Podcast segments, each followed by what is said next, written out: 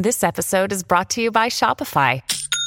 Forget the frustration of picking commerce platforms when you switch your business to Shopify, the global commerce platform that supercharges your selling wherever you sell. With Shopify, you'll harness the same intuitive features, trusted apps, and powerful analytics used by the world's leading brands. Sign up today for your $1 per month trial period at shopify.com slash tech, all lowercase. That's shopify.com slash tech.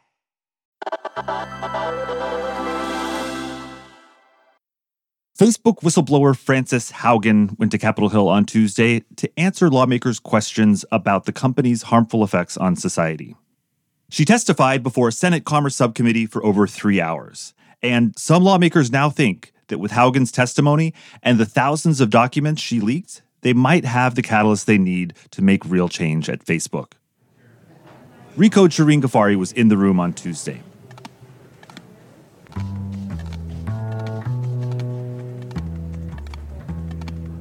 Watching the Mark Zuckerberg visit to Congress, you saw these huge swaths of like paparazzi, and the room was totally filled. This one was a little bit more low key. There wasn't a big Facebook executive there, but there was this whistleblower, and she was really the star of the show. Good afternoon, Chairman Blumenthal, Ranking Member Blackburn, and members of the subcommittee. Everyone was definitely sort of waiting with bated breath to see what she would say and how she would present herself. My name is Frances Haugen. I used to work at Facebook.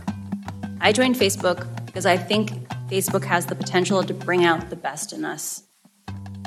But I'm here today because I believe Facebook's products harm children, stoke division, and weaken our democracy.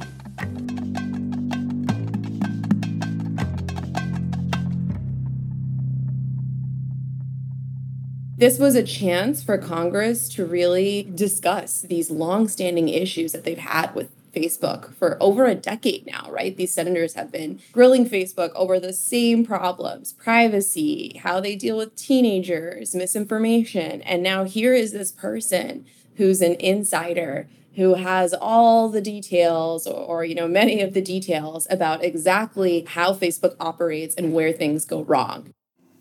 You're armed with documents and evidence and you speak volumes as they do about how Facebook has put profits ahead of people. Congress has really improved in terms of the kinds of questions that they're asking, at least in this hearing. You know, we did not see, for example, any any gaps. We didn't see like when a senator asked Facebook, "How do you make money?" Senator, we run ads. Or just last week, Senator Blumenthal asked a question about Finsta that a lot of people were, were laughing about online. Senator, uh, again, let me explain. We don't actually we don't actually do do Finsta. Finsta is slang for for a type of account. We saw very pointed questions about exactly what Facebook knows, doesn't know about, for example, how Instagram affects the mental health of teenagers. Do you know if Facebook, any of the research it conducted, attempted to quantify how many teenage girls may have taken their lives because of mm. Facebook's products? I am not aware of that research. We saw really good questions about who commissions the research at Facebook, how it operates, who signs off on it, what did Mark Zuckerberg know when. They were really going at it sort of almost like a trial where they're gathering evidence. Do you know if Facebook made any changes when they got back that 13% of British users and 6% mm-hmm. of American users traced their desire to kill themselves to Instagram? Do you know if they made any changes in response to that research to try to correct or mitigate that?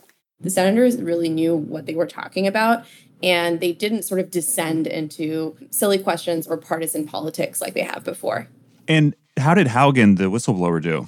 She was pretty eloquent and concise in how she explained some complex topics like Facebook's algorithm and how it uses that to rank its news feed.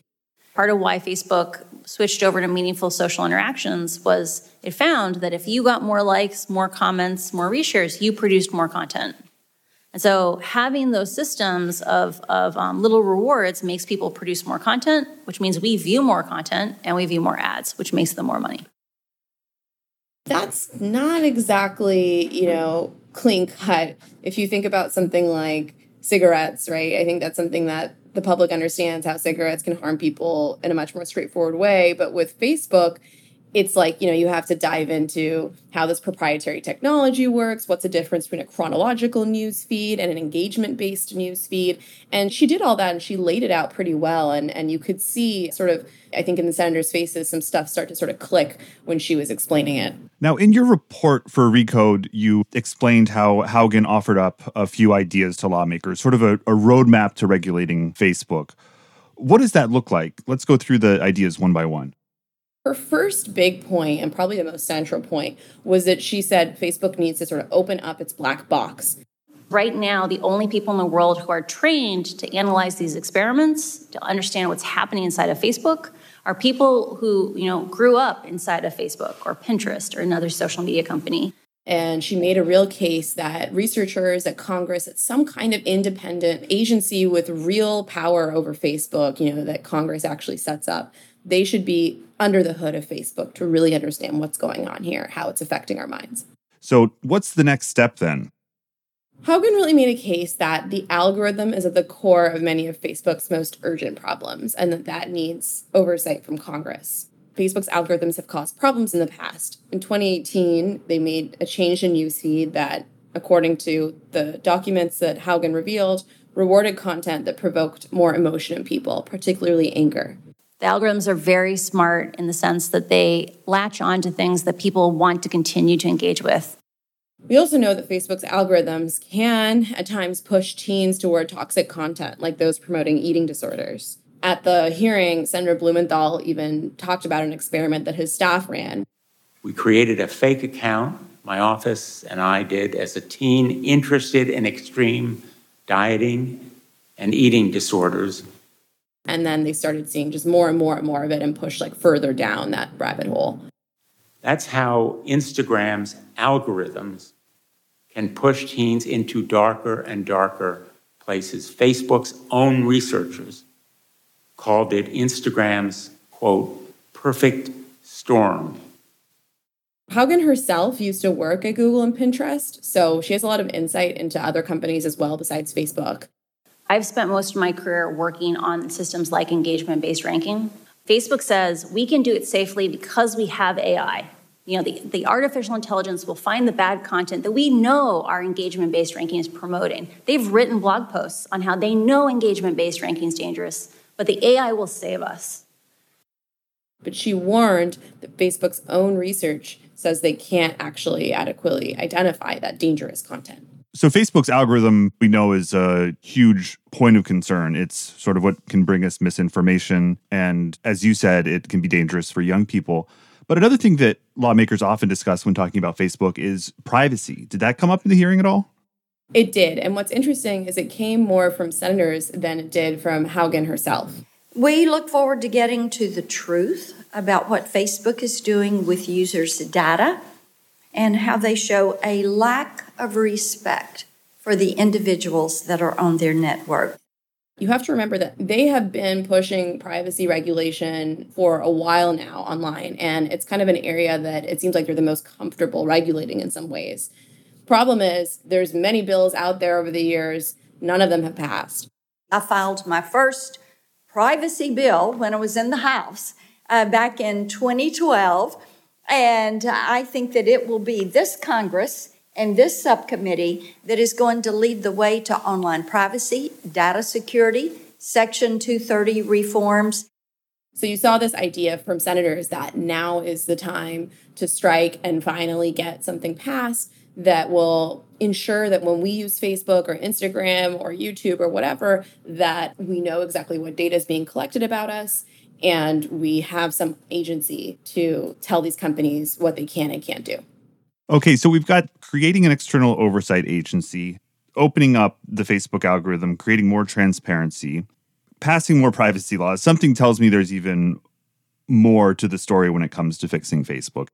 Yeah, so there's one particular piece of legislation called Section 230.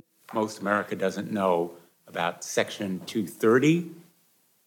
And if you pushed a lot of members of Congress, they wouldn't know either. It's a landmark internet law, and what it does is basically shield tech companies from being sued by users over stuff that is on the platform. So, for example, if someone posts something defaming me on Facebook, I can sue that person for defaming me, but I can't sue Facebook. You have no recourse. A lot of senators and Haugen herself are supportive of reforming Section 230 to say that we should rethink if we should give this shield to tech companies. Facebook made a statement in a legal proceeding recently where they said they had the right to mislead the court because they had immunity, right? That 230 exactly. gave them immunity, so why should they have to tell the truth about what they're showing? Which is kind of shocking. well, it is shocking to a lawyer, yeah. uh, which some of us are. Uh, it's also utter disregard and contempt for the rule of law Reforming this legislation would be hugely controversial. It would open up not just Facebook, but all these smaller social media companies to lawsuits. So if I wanted to go start a blogging website platform tomorrow, I'd potentially be drowning in legal fees if anything everyone said on there could be used against me and used to sue my company. So a lot of people have argued that reforming Section 230 could hurt Facebook, but it could actually hurt these smaller players more. And that's why Haugen seemed to be really nuanced in the way that she wanted to change this law. And she said that we should hold Facebook responsible not for the stuff that people post individually, like a comment that someone leaves, but we should hold Facebook responsible legally for their algorithm. If Facebook's algorithm is shown to you know promote harmful content more than you know helpful content that's where you should be able to sue the company for wrongdoing. So you said that mark zuckerberg wasn't there. Was anybody from facebook there? And what was the company's response to the hearing? So no one from facebook was at this week's hearing but last week they did send a vp antigone davis. The week prior they also sent another executive to talk about some of the you know issues that have been going on and the whistleblowers revelations as reported in the Wall Street Journal. Now, that being said, I think who Congress really wants to talk to here is clearly Mark Zuckerberg. And they repeatedly asked for him and they repeatedly criticized him for not showing up. Mark Zuckerberg ought to be looking at himself in the mirror today. And yet, rather than taking responsibility and showing leadership Mr. Zuckerberg is going sailing. We did see Zuckerberg respond on his Facebook later in that day, and he essentially struck a very defiant tone. He did not apologize for any of the documents, revelations coming out of this whistleblower's testimony. And he basically said that he thinks, you know, the company is being misrepresented here and that the fact that they do research at all on the harms of their platform shows that they do care and that they are doing all that they can to protect their users. And he says a lot of this is being taken out of context, like the Instagram research. He says that overall, most people on teenagers on Instagram feel better about themselves. So, you know, documents are only one part of the picture, and maybe there is some stuff that deserves fuller context. I think the message from Congress, at least, is Facebook, if you have something to say, you know, bring on up your executives, bring Mark Zuckerberg there, and why doesn't he he get into it and really explain himself? So, Shireen, we've talked about a lot of these ideas on the show in the past, and we've also talked about how this Facebook scandal feels different. Do you think we'll see some meaningful change after hearing from the whistleblower? You know, I think there is a chance that this whistleblower's revelations will, in the long term, lead to some kind of change in how regulators deal with Facebook. Now, will this come overnight? No. I mean, keep in mind, Congress is right now sorting out how to even pass a basic budget to fund the US government, right? We're on the brink of a government shutdown come December if they don't figure this out. So it's hard with the kind of gridlock that we have to predict that things are going to move anytime soon on this. That being said, I do think we're seeing remarkable bipartisanship we're seeing members of Congress who normally can't agree on anything agree that something needs to be done here about Facebook.